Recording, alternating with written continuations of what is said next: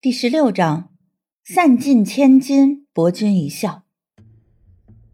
警察局里，实习生小蒋看着眼前英俊而又憔悴的男人，心中暗暗鄙夷。之前他给对方打了好多次电话，都被毫不留情地挂断了。更让他郁闷到底的是，对方居然把他当成是电信诈骗，这严重侮辱了他公职人员的身份。听说这家伙还是个上市公司的总裁，家里嗷嗷的有钱。当然了，他死掉的老婆更有钱。说不定男人早就盼着老婆死，这才故意不闻不问。如今见人都死透了，又开始给自己立痴情人设。小蒋在心里把对方 diss 了个够，面上却要好脾气的解释着。孟先生，结合当地的天气和山体塌方的时间推测，尊夫人出事的时间应该是本月3日下午13点左右。3号，孟星河的心顿时的抽紧，耳边响起杜成双跟他说的最后一句话：明天下午2点，咱们民政局见。所以他是为了赶往民政局，才无视那么糟糕的天气和路况开车，而他压根儿就没打算去。天哪，自己都做了什么？不，这只是杜成双走的一步棋，他把一切都算进去了。杜成双最怕打雷，他不会在那么糟糕的天气出门，你们一定是搞错了。孟星河得胜似的看着小蒋，总之他要推翻警方的死亡定论。小蒋有些不耐烦，这个男人已经纠缠他一上午了，他微微皱眉。人在情绪激动之下做出的事，不能以常理判断。也许尊夫人受到了强烈刺激，甚至目前也不排除她有自杀的可能。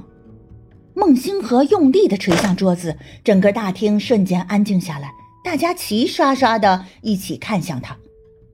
小蒋涨红了脸。孟先生，我理解你的心情，可这里毕竟是警局，请注意你的态度。孟星河怒冲冲地站起来，回脚把刚才坐过的凳子踢翻。我要了解的是事情真相，不是听你们讲故事的。杜成双好大本事，连你们都买通了。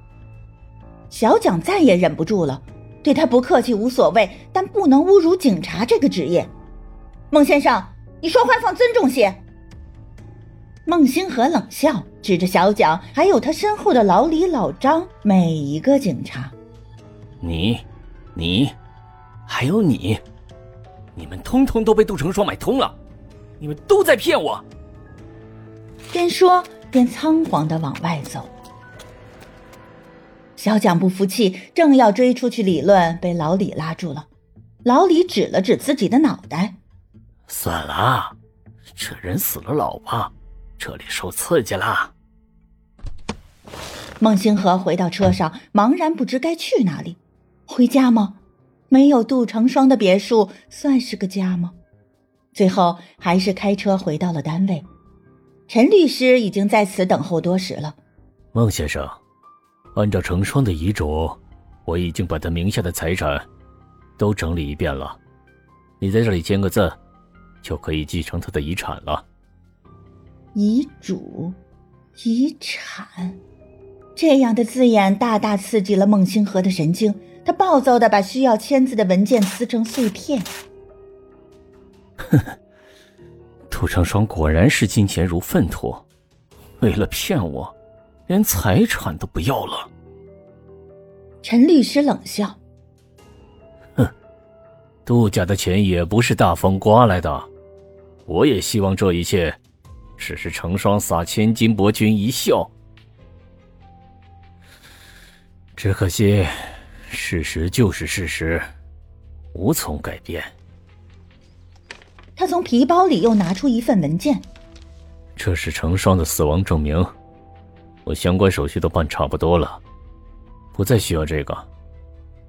如果你实在无法接受事实，我可以把这个留给你，做个纪念。孟星河接过死亡证明，上面的字眼太冰冷，薄薄的一张纸，好似有千钧重，他的手止不住的发抖。陈律师走后，孟星河把死亡证明放在办公桌左手第一个抽屉里，那里面还有被他撕碎后又拼起来的离婚协议。虽然都是孟星河不喜欢的东西，可毕竟与杜成双有关，他还是留下来了。孟星河听过一种说法，大象能感知自己的生命即将走到尽头，它会事先脱离群体，独自走向埋骨之地。